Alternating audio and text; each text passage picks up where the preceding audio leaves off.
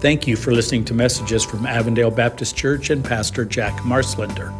This message is from the series The Book of Acts, the Church Then and Now, and was preached on August 13th, 2023. Um, we're continuing our study today from the, the book of Acts. And what we're doing, we're looking at major themes from the book of Acts. We're not going to go verse by verse, but we're looking at major themes, learning them from the Bible, and then applying these things to our church. Now, I hope you recognize that we've already tried to do that. You hear me say all the time here at ABC, we love God, love people, and follow Jesus. Eh, that's not my formula, that's a biblical formula. That's kind of what Jesus said are the most important things to love God with our whole heart, to love all people as we love ourselves. And then Jesus called his disciples to say, Follow me. So we try very hard to pattern our church after biblical teaching. And especially, I want you to hear this. In our day of very rapid change, we need to know the Bible. Because if we don't know the Bible, we don't know what change is good and what change is not good. And our standards and our foundations and our values will end up being messed up. So we need to be very clear. This is what the Bible teaches. This is what we'll do. Now, I want you to understand how this works. Where the Bible is silent, then we are free to choose. For example, the Bible doesn't say what type of instruments to use in worship. And so we are free to choose what fits our church. I've never been in a church before that has one of those. And I get asked all the time, what is that? It's a steel guitar. Why? Because we have someone who is talented at playing that. We're, we're, we're free to choose. And so if the Bible doesn't say we can choose, the Bible doesn't say anything about buildings or times of services or what translation to use or what songs to sing or what foods to serve. So we're able to make those churches. But when the Bible is clear, that's our truth. The Bible, Jesus, and the Holy Spirit are our guides, they are our experts. There's a lot of things in life that I am not an expert at. I am not an expert mechanic. I can change a tire, I can change a battery on most vehicles, I can change a simple hose. And maybe do a few things beyond that. Beyond that, I, I go to a mechanic. They're the experts. I'm not a doctor, but I go regularly. I found out last week, now that I'm old, that they don't call it an annual physical anymore. It's now called a Medicare wellness check. Seriously, I said annual physical, and when I gave my insurance, oh, then you're, you're here for a Medicare wellness check. Okay, whatever you want to call it. And, and you know, I, I'm not an expert. The doctor asked me, Have you had your pneumonia shot? No, I don't think so. Do I need one? He said, Roll up your sleeve.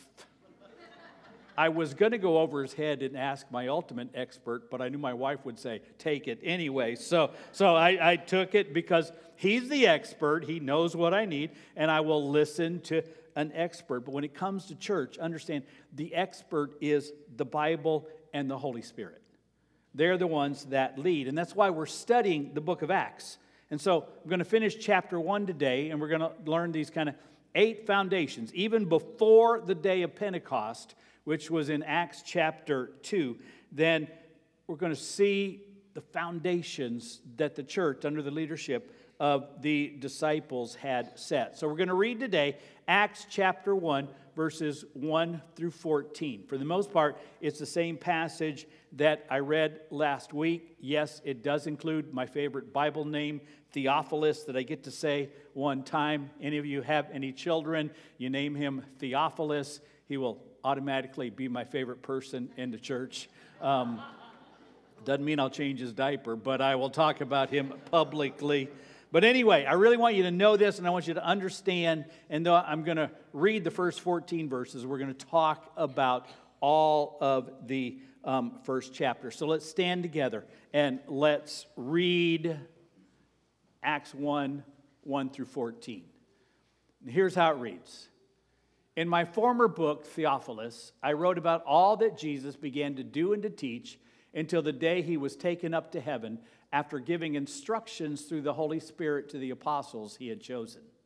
After his suffering, he presented himself to them and gave many convincing proofs that he was alive. He appeared to them over a period of 40 days and spoke about the kingdom of God. On one occasion, while he was eating with them, he gave them this command Do not leave Jerusalem, but wait for the gift my father promised, which you have heard me speak about. For John baptized with water, but in a few days you will be baptized with the Holy Spirit. Then they gathered around him and asked him, Lord, are you at this time going to restore the kingdom to Israel? And he said to them, It is not for you to know the times or dates the Father has set by his own authority. But you will receive power when the Holy Spirit comes on you, and you will be my witnesses in Jerusalem and in all Judea and Samaria and to the ends of the earth. After he said this, he was taken up before their very eyes, and a cloud hid him from their sight. They were looking intently up into the sky as he was going, when suddenly two men dressed in white stood beside them. Men of Galilee, they said, why do you stand here looking into the sky? The same Jesus who has been taken from you into heaven will come back in the same way you have seen him go into heaven. Then the apostles returned to Jerusalem from the hill called the Mount of Olives, a Sabbath day walk from the city. When they arrived, they went upstairs to the room where they were staying. Those present were Peter, John, James, and Andrew, Philip, and Thomas, Bartholomew, and Matthew, James, son of Alphaeus, and Simon the Zealot, and Judas, son of James. They all joined together constantly in prayer, along with the women and Mary, the mother of Jesus, and with his brothers. You may be seated. I want you to understand what a challenging time that this was for the disciples. This was their biggest challenge. From day one, I mean, from day one, when Jesus called them, they had been with him constantly. And they could look to him. What do we do? What do we say? Where do we go? What's right? What's wrong? Jesus led them constantly, and now suddenly for them, Jesus was physically gone. And they were now the leaders. And so what they did is they looked back and they drew from Jesus' teachings and they followed the leadership of the Holy Spirit. And they did such a great job that they changed the world in one generation. They're a fascinating group of men. By the way, uh, National Geographic just put out an article this week that I'm going to read in the coming week. What do we really know about the 12 disciples? Man, I'm fascinated about that and want to read about that. But in one generation, they led the charge to do exactly what Jesus had told them to do become witnesses and make disciples in the entire Roman world and beyond. And they started a church. Even today, is the world's dominant religion and has almost, but not quite, gone to every known people group in every nation. They were able to do so because they set the right foundation that they got from Jesus. And so their foundations need to be our foundations. We need to build them into who we are. And so some of this is review from last week. But we need to learn these eight foundations that just in chapter one alone, the disciples set and said, These are the foundations of the church. And so I'll mention the first four as a quick review. And the first one was the reality of Jesus. They built their church on the truth that Jesus is alive. He was their message. They weren't primarily political or philosophical or moral. They talked about Jesus. He's real, He's alive, He loves, He died, He rose, and He is the way to God. It's all about Jesus. So, in our church, we're going to talk about Jesus. We're going to worship Jesus. We're going to pray in Jesus' name. We're going to love and help people in Jesus' name. We're going to imitate Jesus and make disciples of Jesus. That's who we are.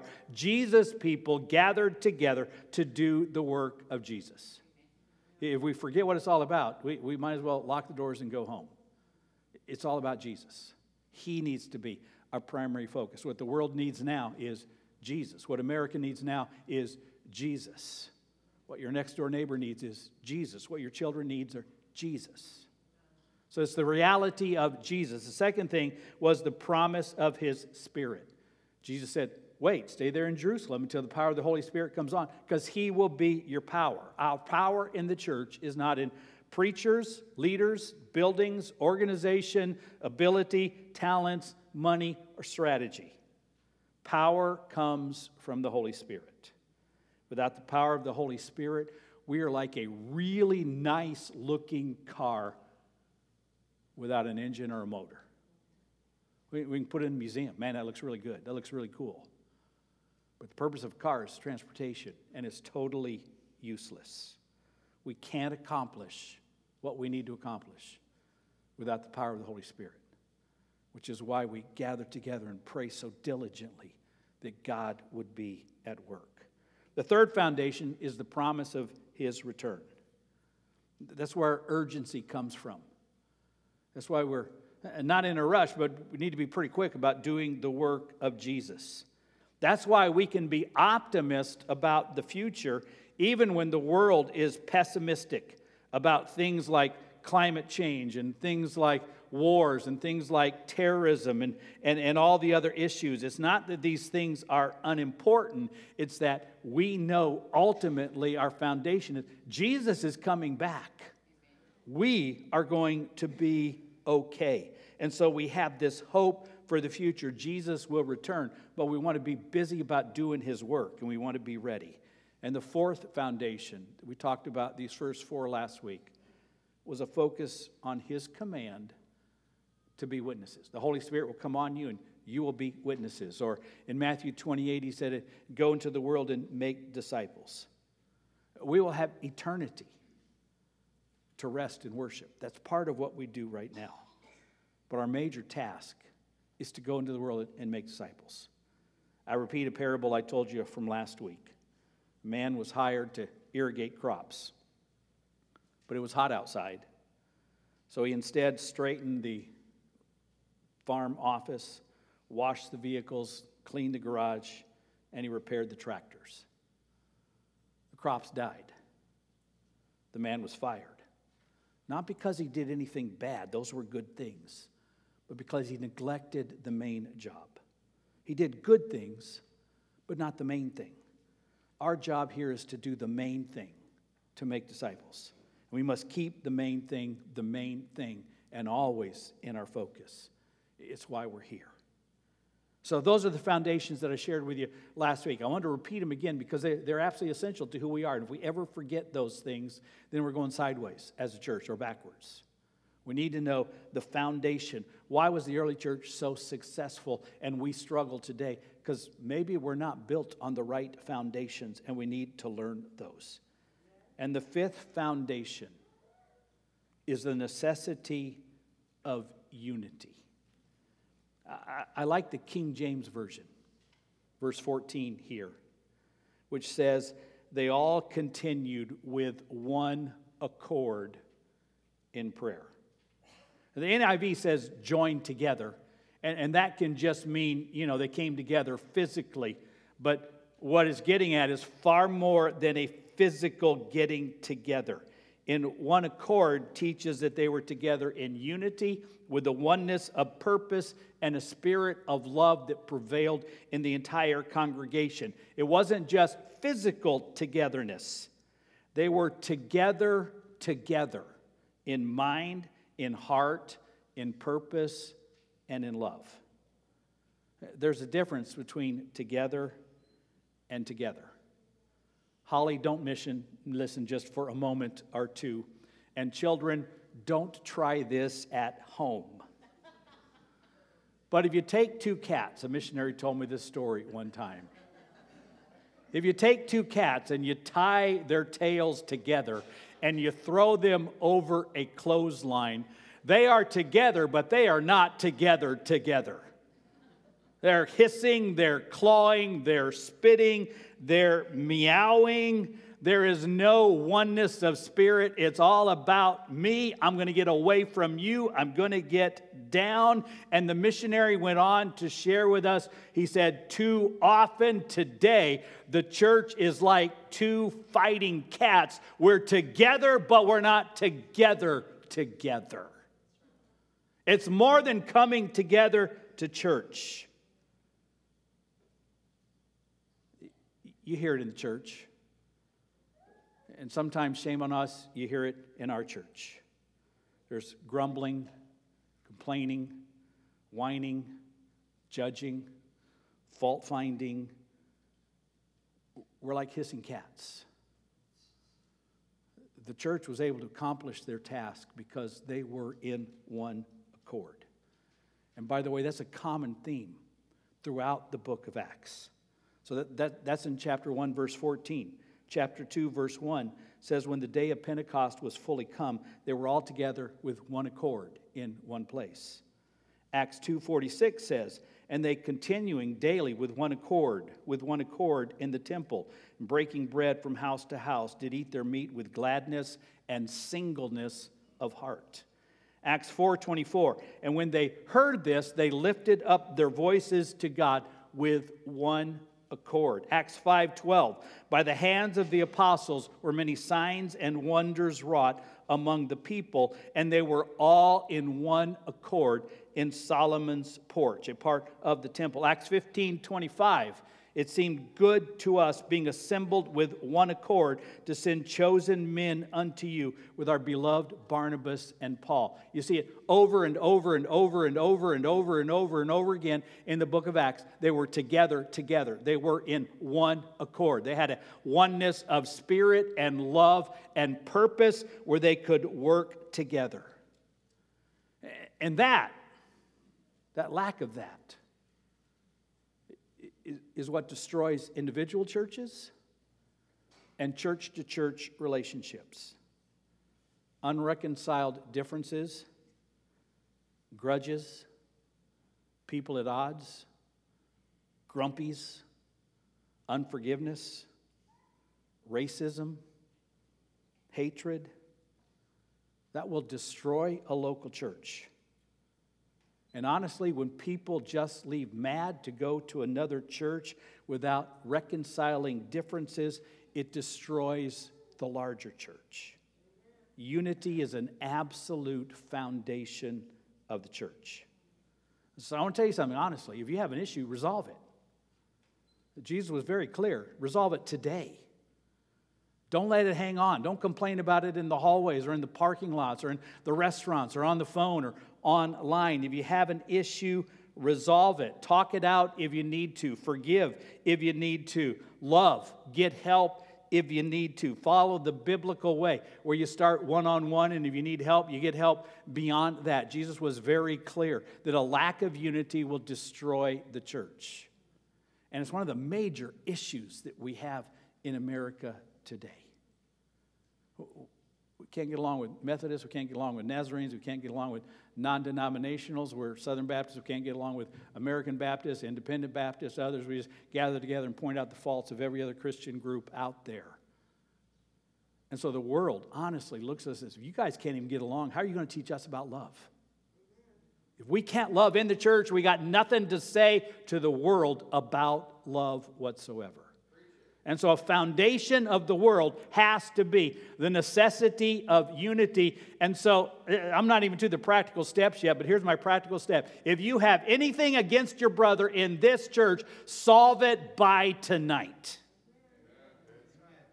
I mean, it's, it's clear, it's biblical. That is what we need if the church is going to find a way to do it. Find a way to do it. We want to be together, together, and not just together.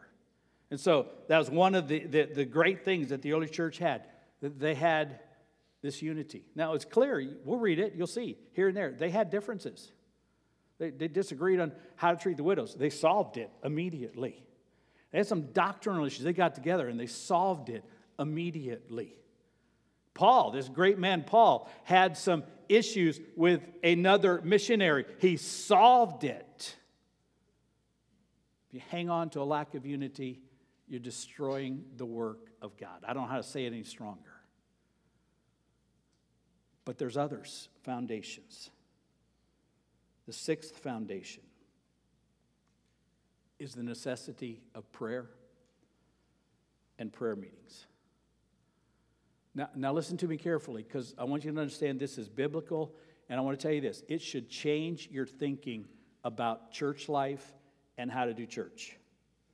In 28 chapters of Acts, 34 times, Luke talks about prayer. In the first four chapters of the book of Acts, Luke records five church prayer meetings.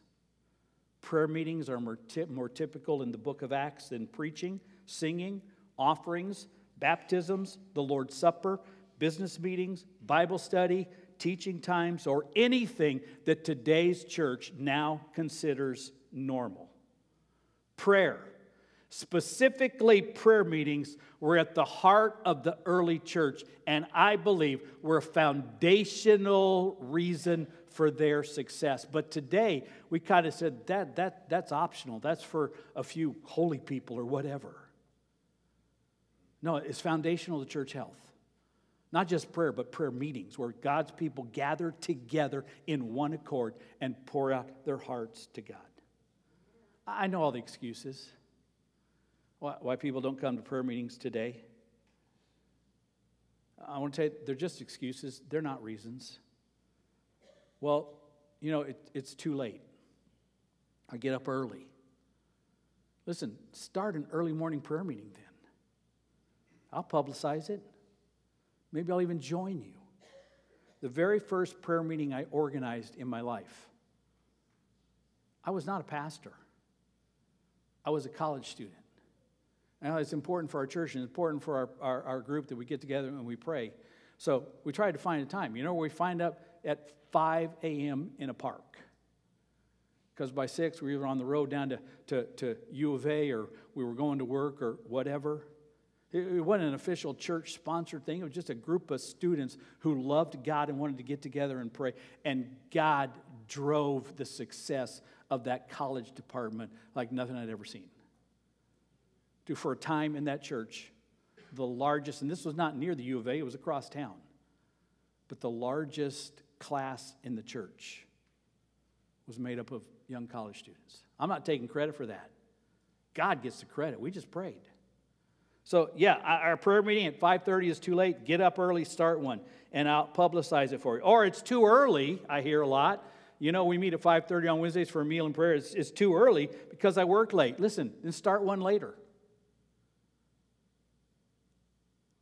I'll publicize it for you. I might even attend. Well, I, I don't drive at night. Then we have an online one, and you can join that one. Or, or you can start one on a weekday morning. Well, you know, Pastor, I have kids.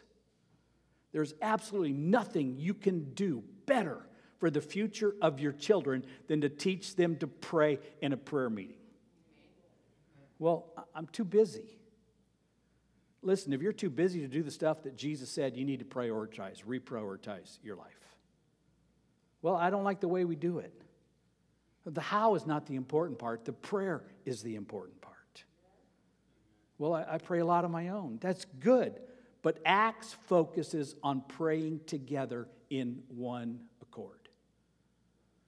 I'm 65 years old. Every church I've ever been in was full of people who had excuses as to why we can't do the foundational thing that Jesus taught us to do. And it's time we stopped making excuses and say, I will gather together with like minded Christians, maybe three of us, maybe a hundred of us. I will gather together with like minded Christians and pray because I want God's work and my church to be successful. Good prayer is essential to church life. We can't complain about a lack of spiritual power in our churches when God said, do this, and we don't. I mentioned earlier that I'm not a mechanic. You don't need to be a mechanic to diagnose some problems. Driving down the street, the car just stops. And you think, maybe it's the battery. No, you're out of gas. And you think, maybe there's not enough air in the tires. No, you're out of gas. And, and, and you think, you know, maybe I'm low on water. No, you're out of gas. And you justify, maybe I just need a new car. No, look at the gas gauge. You're out of gas. You don't need to be an expert to diagnose that. And so it's time for the American church to diagnose. We're out of gas. We're low in the spirit. We're not moving forward, even though here and there churches are growing big, mostly by pulling people from other churches. We need to look at the diagnosis and say the Holy Spirit is not at work in the way we want the Holy Spirit to work. What do we do? Fill the gas gauge. How do you fill the gas gauge? We gather together and pray in one accord, asking for the power of the Holy Spirit. If you don't come to prayer meeting, am I making you feel guilty? I hope so. I mean, I hope so. I hope so. I know that the American church is looking at everything else. Maybe we need a new name. No, we need prayer. Maybe we need a new preacher. No, we need prayer. Maybe we need a new strategy. No, we need prayer. Maybe we need new carpet. No, we need prayer. Maybe we just need to go to a new church. No, we need prayer. The primary reason, and I believe this with all of my heart, and you've heard me say it before, the primary reason the church is not making headway in America is because we're not doing what Jesus told the church to do gather together and pray for the power of my Holy Spirit because that is where the power comes from. Say amen again. Amen. I'm going to come to prayer meeting. Say amen. amen. If I can't come to prayer meeting, I'm going to start one. Say amen. If I can't come to prayer meeting, I'm going to start one. I'm going to let other people know. Pastor Jack said he will publicize it, and maybe even I'll show up because I believe in the power of prayer. I believe in the power of prayer, and it's one of the foundations of the church. Number seven. Maybe I just stick on that point the whole time. These first two are important, seriously, and they are major issues in the church today. You know how church solves problems today? I'll just go to a new church. You know how the, we don't pray? I don't just, we got excuses. But there's more foundations. Seventh is a focus on the work. And by the way, the end of chapter one, which you didn't read, is what Warren Wiersbe calls the first church business meeting. The church met, prayed, and decided on a replacement for Judas. It wasn't fun work, it wasn't exciting work. It took work to sort through the qualifications and see who might be the right person. But I applaud the disciples and those who do the necessary work behind the scenes to get God's work done the committees, the teams, the planning meetings, the secretaries, the custodians, the people behind cameras and soundboards and computers it takes much work behind the scenes to harvest and baptize. And for the disciples, it was clear hey, while we're waiting for the Holy Spirit, we're not just going to sit in a pew. We've got work to do. Let's do it. So, can you answer this job clearly? My job in the church is. I believe every believer needs to do that. Be able to say, this, this is why I'm here. This is why I'm part of this church. It's the talents, gifts, and abilities. My job is this. What's your job in the church? Because we need to focus on the work. Doing God's work is work. It's not just I'm going to find a church where I can enjoy, sit back in the pew, and blessings will just pour upon me. We're a team, we come together, every team member does work. I'll say more about that in the practical step. The eighth thing we see is the total trust in God after doing the legwork and coming up with the job description and the qualifications, they decided either of these two men would qualify as the 12th disciple to replace Judas. Did you read how they made the choice? They cast lots. Or in modern terms, they, they, they threw dice.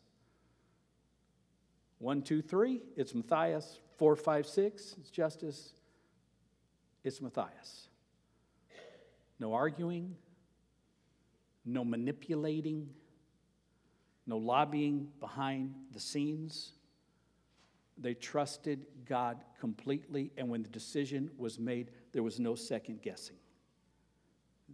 This is how he said we're going to find God's will. That's God's will. Let's do it.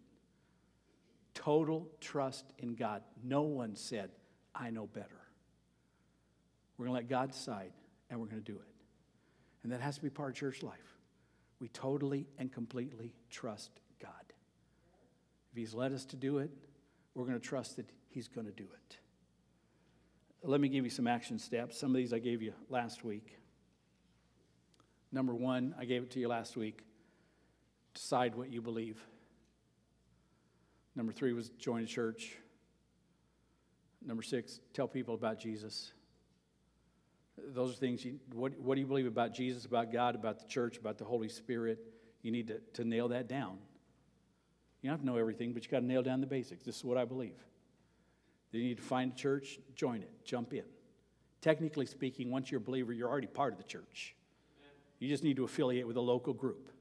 These are my people. They're not perfect, but they're my people, and I'll work God. That's my preacher. He's not perfect. We all know that, but I'm, I'm, I'm going to work with him. And, and, and that's my building. is not perfect, but that's where I meet. And, and, and, you jump in and you join a church and you serve God there. And then number six, tell people about Jesus. And I'll end with that in just a minute. But let me give you the three that I didn't give you last week. Number two is reconcile if necessary. You have anything against anybody else in our church, work it out immediately because you are hindering the work of the Holy Spirit. Don't just leave, that doesn't solve the problem. Work it out solve the issue. At the very least, agree. We're going to disagree on that, but man, we're going to love each other. We're going to be friends. We're going to, going to work together. Reconcile if necessary. Number five, get a job in the church. Volunteer, serve, whatever you want to call it. But that's how life works. Listen, we're at that preseason time in football where teams are getting together high school, college, independents, pros they're getting together, and everybody on the team has a position. Everybody. You can pass, we're going to try you out as a quarterback. You're fast and hard to tackle, we're going to make you a running back. You're big and you can block, we're going to put you on the line. You can run and catch, you're a receiver. You can kick, you're on special teams. You like to knock people down, you're on defense. What do you do? You do laundry? You're the team manager. Okay. What do you do? You can pray? Okay, we'll put you on the Raiders because it's their only hope this year. I mean, everybody has a job, and for the team to function, everybody has to do their job. By the way, you can't do anything you're a referee. Anyway, that's just a side comment there. What is your job in the church? If you don't know, sign up for something. We got more jobs than people most any week, and, and, and I've never been able to say, hey, man, I really want to serve in the church, man. Everything's full. Take a number. We'll get back to you. Maybe 24, maybe 25. You know, you, you can cook. They need help in the kitchen. I mean, they're doing a great job, but they're, they're overworking themselves because they don't have enough people in there. We need more receptionists. You can answer a phone and smile at people and be nice and say, no hablo español. Um, then you can work the front desk. If you can speak Spanish, so much better. Because we could use a few people that no hablo inglés. It's okay. We got places for you. You need to work with kids. You like to change diapers, or you don't like to change diapers, but you're willing to change diapers. So mom and dad can come to church, work the nursery, work with children, work with teams. We need more sound people. We need more musicians. You name it, we need it. And without it, we're not going to function effectively. So, so get a job. Tell people about Jesus. Just find a way to tell people about Jesus. You don't have to be a great evangelist. You don't have to do it from the pulpit. You don't have to do it in class. But if Jesus is important to you, he's going to come up in your everyday conversation. If you don't care about Jesus, you'll be quiet. But if Jesus is important to you, it's, it's going to come up in conversation. Had the opportunity, I wish I, I, I made more of it, but had the opportunity, I was, I was at an interdenominational crisis response team on Luke Air Force Base. I'll show you the picture someday of Jeremy and I on F 35. But you know who I was sitting next to? The leader of a Muslim mosque. And listen to him talk. And just letting him know for us, it's, it's about Jesus. He said, Yeah, I knew that. You know, we didn't, didn't get a whole lot more conversation, but if you believe in Jesus, you're going to find ways to bring him into conversation, any conversations. And that's our job. That's our task to lift up the name of Jesus, to talk about Jesus, to worship Jesus, to follow Jesus, to serve Jesus. These are the foundations of our church. Let's do them. Thank you for listening to messages from Avondale Baptist Church and Pastor Jack Marslender. You can find out more about our church at abcaz.net, and you can find Pastor Jack's sermons on most podcast apps. Thank you for listening, and may God bless you.